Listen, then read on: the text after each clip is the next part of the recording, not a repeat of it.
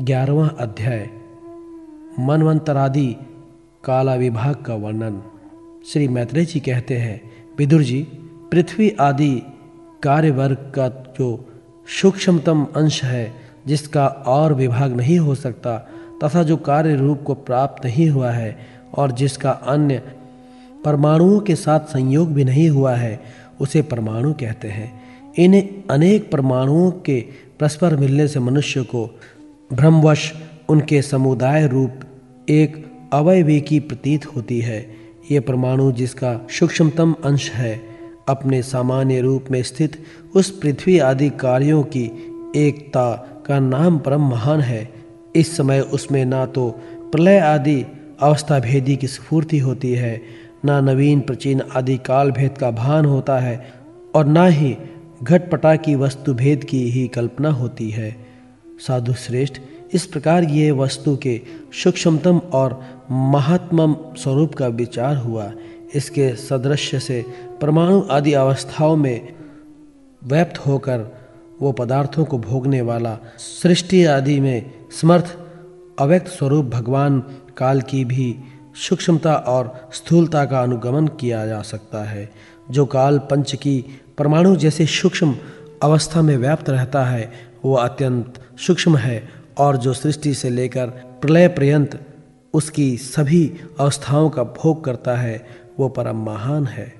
दो परमाणु मिलकर एक अणु होता है और तीन अणुओं के मिलन से एक त्रिसेणु होता है, जो झरोखे में से होकर आई हुई सूर्य की किरणों के प्रकाश में, आकाश में उड़ता देखा जा सकता है। ऐसे तीन त्रिसेणुओं को पार करने में सूर्य को जितना समय लगता है उसे त्रुटि कहते हैं। इसमें सौ गुना काल वेद कहलाता है और तीन वेद का एक लव होता है। तीन लवों को एक निमेश और तीन निमेशों को एक क्षण कहते हैं। पाँच क्षण की एक काष्ठा होती है और पंद्रह काष्ठा का एक लघु, पंद्रह लघु की एक नाड़िका कही जाती है। दो नाड़िका का एक मुहूर्त होता है और दिन के घटने बढ़ने के अनुसार दिन एवं रात्रि की दोनों संधियों के दो मुहूर्तों को छोड़कर छह या सात नाड़िका का एक प्रहर होता है। ये याम कहलाता है, जो मनुष्य के दिन या रात का चौथा भाग होता है। छह पल तांबे का एक ऐसा बर्तन बनाया जाए, जिसमें एक प्रास्त जल आ सके और चार माशे सोने की चार अंगुल लंबी सलाई बनवाकर उसके द्वारा उस बर्तन के पेंदे में छेद करके उसे जल में छोड़ दिया जाए। जितने समय में एक प्रस्त जल उस बर्तन में भर जाए, वो बर्तन जल में डूब जाए, उतने समय को एक नाड़िका कहते हैं। विदुर जी चार चार प्रहर के मनुष्य के दिन और रात होते हैं और पंद्रह दिन रात का एक पक्ष होता है, जो शुक्ल और कृष्ण भेद से दो प्रकार का माना गया है। इन दोनों पक्षों को मिलाकर एक मास होता है, जो पितरों का एक दिन रात है। दो मास का एक ऋतु और छह मास का एक अयन होता है। अयन दक्षिणायन और उत्तरायण भेद से दो प्रकार का है। ये दोनों अयन मिलकर देवताओं के एक दिन रात होते हैं तथा मनुष्य लोक में ये वर्ष या बारह मास कहे जाते हैं। ऐसे सौ वर्ष की मनुष्य की परम आयु बताई गई है। चंद्रमा अग्नि ग्रह अश्वनी आदि नक्षत्र और समस्त तारा मंडल के अधिष्ठाता काल स्वरूप भगवान सूर्य परमाणु से लेकर स्वयं तसर पर्यंत काल में द्वादश राशि रूप संपूर्ण भुवन कोश की निरंतर परिक्रमा करते रहते हैं। सूर्य, बृहस्पति सवन चंद्रमा और नक्षत्र संबंधी महीनों के भेद से ये वर्ष ही संवत्सर, परिवत्सर, इंडावत्सर, अनुवत्सर और वत्सर कहा जाता है।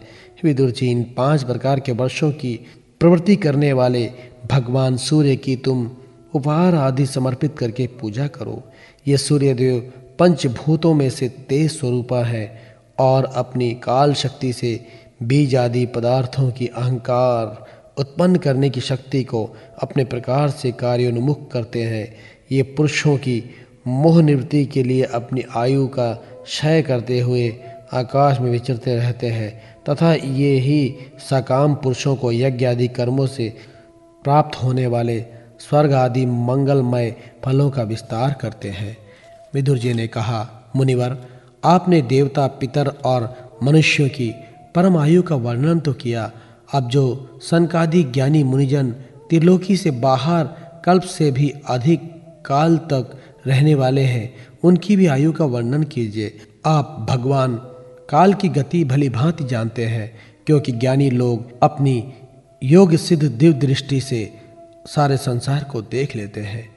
मैत्री जी ने कहा, विदुर जी, सतयुग, त्रेता, द्वापर और कली, ये चार युग अपनी संध्या और संध्याशुकों के सहित देवताओं के बारह सहस्त्र वर्ष तक रहते हैं।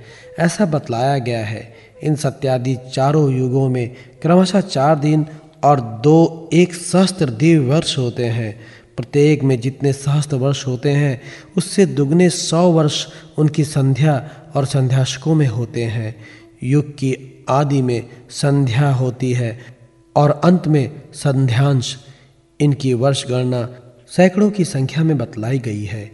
इनके बीच का जो काल होता है, उसी को काल वेक्ताओं ने युग कहा है। प्रत्येक युग में एक एक विशेष धर्म का विधान पाया जाता है। सत्युग के मनुष्यों में धर्म अपने चारों चरणों से रहता है। फिर अन्य युगों में अधर्म की वृद्धि होने से उसका एक एक चरण क्षीण होता जाता है। प्यारे विदुर जी, त्रिलोकी से बाहर, महारलोक से ब्रह्मलोक पर्यंत यहाँ की एक सहस्त्र चतुर्युगी का एक दिन होता है और इतनी ही बड़ी रात्रि होती है, जिसमें जगतकर्ता ब्रह्मा जी शयन करते हैं। उस रात्रि का अंत होने पर इस लोक का कल्प आरंभ होता है। उसका क्रम जब तक ब्रह्मा जी का दिन रहता है, तब तक चलता रहता है। उस एक कल्प में चौदह मनु हो जाते हैं। प्रत्येक मनु इकहत्तर चतुर्युगी से कुछ अधिक काल तथा अपना अधिकार भोगता है। प्रत्येक मनवंतर में भिन्न भिन्न मनुवंशी राजलोक सत्य ऋषि देवगण, इंद्र और उनके अनुयायी गंधर्व आदि साथ साथ ही अपना अधिकार भोगते हैं। ये ब्रह्मा जी की प्रतिदिन की सृष्टि है, जिसमें तीनों लोकों की रचना होती है। उसमें अपने अपने कर्म अनुसार पशु पक्षी, मनुष्य पितर और देवताओं की उत्पत्ति होती है। इन मन मंत्रों में भगवान सत्व गुण का आश्रय ले अपनी मनु आदि मूर्तियों के द्वारा पौरुष प्रकट करते हुए उस विश्व का पालन करते हैं। काल क्रम से जब ब्रह्मा जी का दिन बीत जाता है, तब वे तमोगुण के संपर्क को ही स्वीकार कर अपने सृष्टि रचना रूप पौरुष को स्थगित करके निश्चेष्टा भाव से स्थित हो जाते हैं। उस समय सारा विश्व उन्हीं में लीन हो जाता है। जब सूर्य और चंद्रमा आदि से रहित वो प्रलय रात्रि आती है, तब वे भू भुआ स्वाह तीनों लोग उन्हीं ब्रह्मा जी के शरीर में छिप जाते हैं। उस अवसर पर तीनों लोग शेष जी के मुख से निकली हुई अग्नि रूप भगवान की शक्ति से जलने लगते हैं। इसलिए उसके ताप से व्याकुल होकर भृगु आदि मुनीश्वर गण महरलोक से जनलोक को चले जाते हैं। इतने में ही सातों समुद्र प्रलय काल के प्रचंड पवन से उमड़ कर अपनी उछलती हुई उत्ताल तरंगों से त्रिलोकी को डुबो देते हैं। तब उस जल के भीतर भगवान शेषशाही योग निद्रा से नेत्र मूंद कर शयन करते हैं। उस समय जललोक निवासी मुनिगण उनकी स्तुति करते हैं। इस प्रकार काल की गति से एक सहस्त्र चतुर्युग के रूप में प्रतीत होने वाले दिन रात के हेर फेर से ब्रह्मा जी की सौ वर्ष की परमायु भी बीती हुई सी दिखाई देती है। ब्रह्मा जी की आयु के आधे भाग को प्रारार्ध कहते हैं। अब तक पहला प्रारार्ध बीत चुका है। दूसरा चल रहा है। पूर्व प्रारर्थ के आरंभ में ब्रह्मा नामक महान कल्प हुआ था। उसी में ब्रह्मा जी की उत्पत्ति हुई थी। पंडित जन इन्हें शब्द ब्रह्मा कहते हैं। उसी प्रारार्ध के अंत में कल्प हुआ।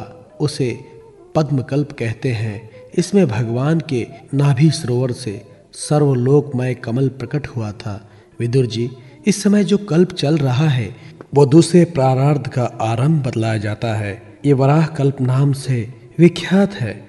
इसमें भगवान ने सुकर रूप धारण किया था। ये दो प्रारार्ध काल अव्यक्त, अनंत, अनादि विश्वात्मा श्रीहरि का एक निमेश माना जाता है। ये परमाणु से लेकर दिव प्रारार्ध पर्यांत फैला हुआ काल सर्व समर्थ होने पर भी सर्व आत्मा श्रीहरि पर किसी प्रकार की प्रभुत्ता नहीं रखता। ये तो देह आदि में अभिमान रखने वाले जीवों का ही शासन करने में समर्थ है। प्रकृति, महातत्व, अहंकार और पंचन मात्र इन आठ प्रकृतियों के सहित दस इंद्रियाँ, मन और पंचभूत इन सोलह विकारों से मिलकर बना हुआ यह ब्रह्मांड कोष भीतर से पचास करोड़ योजन विस्तार वाला है तथा इसके बाहर चारों ओर उत्तरोत्तर दस दस गुने सात आवरण है। उन सब के सहित। ये जिसमें परमाणु के समान पड़ा हुआ दिखता है और जिसमें ऐसी करोड़ों ब्रह्मांड राशियाँ हैं वह इन प्रधान आदि समस्त कारणों का कारण अक्षर ब्रह्मा कहलाता है और यही पुराण पुरुष परमात्मा श्री विष्णु भगवान का श्रेष्ठ धाम है।